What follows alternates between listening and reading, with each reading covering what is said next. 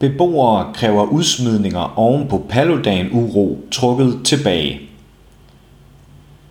Beboerne i det almene boligområde Blågården på Nørrebro i København vil ikke finde sig i, at deres boligselskab rent administrativt har smidt tre familier ud af deres lejlighed i kølvandet på den uro, der opstod, da Rasmus Paludan i april 2019 pludselig kom til området og begyndte at råbe skældsord, mens han sparkede til Koranen og truede med at brænde den af. Sagen har nu ført til, at beboerne samles på onsdag den 4. august til et ekstraordinært beboermøde. Her vil beboerne kræve boligselskabets udsmidninger trukket tilbage.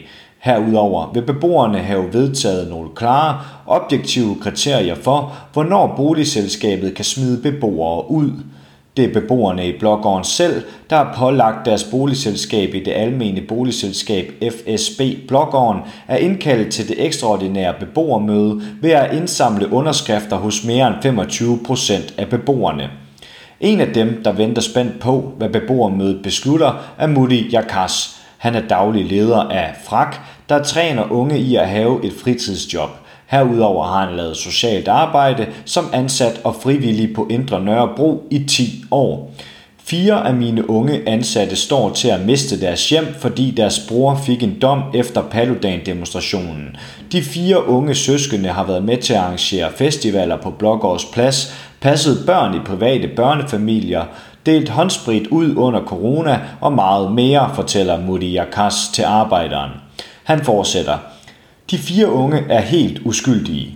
Piger, der skal starte på universitetet og er i job, gøres hjemløse på grund af brorens fejl. Det er ikke et retssamfund værdigt. Udsmidningerne er et eksempel på, hvordan ghettopakken bliver brugt til at gøre folk hjemløse. Det er vildt, at beboere i almene boliger både bliver straffet dobbelt og både bliver idømt fængsel og mister deres hjem. Det er ikke fair, mener Mudi Jakas. Også Jette Møller venter spændt på beboermødet. Hun bor ikke selv i FSB Blågården, men i en naboejendom, og hun kender flere af de opsagte beboere. Blandt andet har hun været natteravn sammen med flere af dem. I alt skal 16 familiemedlemmer smides ud, alene fordi de er i familie med de dømte. Ingen i familierne har tidligere været dømt. De tre familier er aktive i det sociale arbejde i lokalområdet og i boligselskabets integrationsarbejde, fortæller Jette Møller til arbejderen. De opsagte beboere blev provokeret, da hadprædikanten Rasmus Paludan den 14. april 2019 pludselig mødte op i deres kvarter under massiv politibeskyttelse. Rasmus Paludan havde egentlig planlagt at afholde sin hadmanifestation i Mølnerparken på Ydre Nørrebro i København. Her havde beboerne forberedt en masse aktiviteter for de unge, der skulle forhindre uroligheder. Men få timer før Paludan skulle afholde sin hadmanifestation, blev den uden varsel flyttede til Blågårds Plads på grund af en eksplosion i nærheden af Mjølnerparken. Op mod 600 betjente blev udkommanderet for at beskytte hadprædikanten.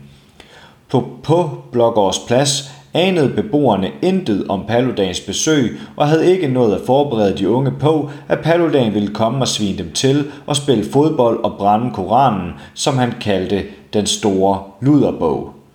En af dem, der blev provokeret af Mod Hassan, der er tidligere formand for Natteravnene på Indre Nørrebro, hvor han har været aktiv i 10 år. Han har også været aktiv i fædregruppen. Mod Hassan har tidligere fortalt til arbejderen, hvordan han og resten af familien oplevede Paludans bevidste provokationer. Hans søn kaster en sten 2 meter. Ifølge faren blev stenen ikke kastet efter noget eller nogen og landede langt fra politiet. Alligevel blev han anholdt. Mod Hassan blev også anholdt og dømt for at råbe i en megafon og, ifølge anklagemyndigheden, opildne til uro. Efterfølgende blev Mod Hassan idømt et års fængsel for at råbe og opildne til uro. Hans søn blev dømt 8 måneders fængsel for at kaste en sten. Mens de er i fængsel, bliver familien sagt op af boligselskabet FSB. To andre familier skal også smides ud. Den ene familie skal ud, fordi sønnen, der ikke havde boet hjemme i næsten halvandet år, kastede et støtteben til en cykel og en sten. Sønnen er ikke tidligere straffet. Han vil gerne være pædagog og har flere gange været i praktik som pædagog. Familien har boet i Blågården i 27 år. Familien har aldrig fået en klage. Manden har været aktiv i lokalområdet i årvis. Han har været natteravn og har været aktiv i fædregruppen og i fritidsakademiet.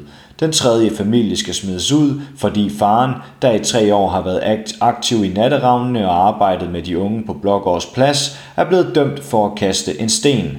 Faren nægter sig skyldig.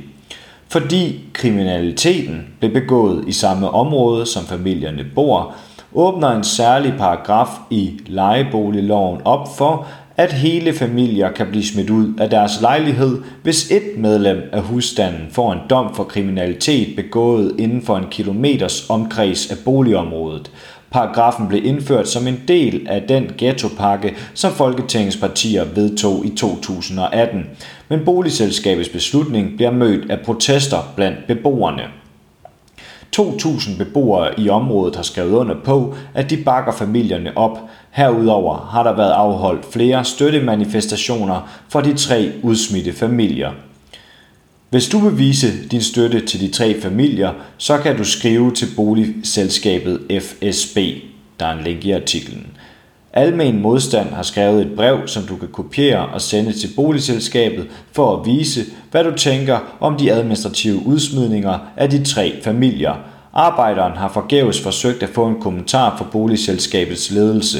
De, de udsmidte familier har anket boligselskabets udsmidninger. 9. august skal Østerlandsret tage stilling til den første udsmidning. Du har lyttet til en artikel fra Arbejderen. Abonner på vores podcast på iTunes, eller hvor du ellers hører din podcast. Du kan også klikke ind på arbejderen.dk for meget mere journalistisk indhold.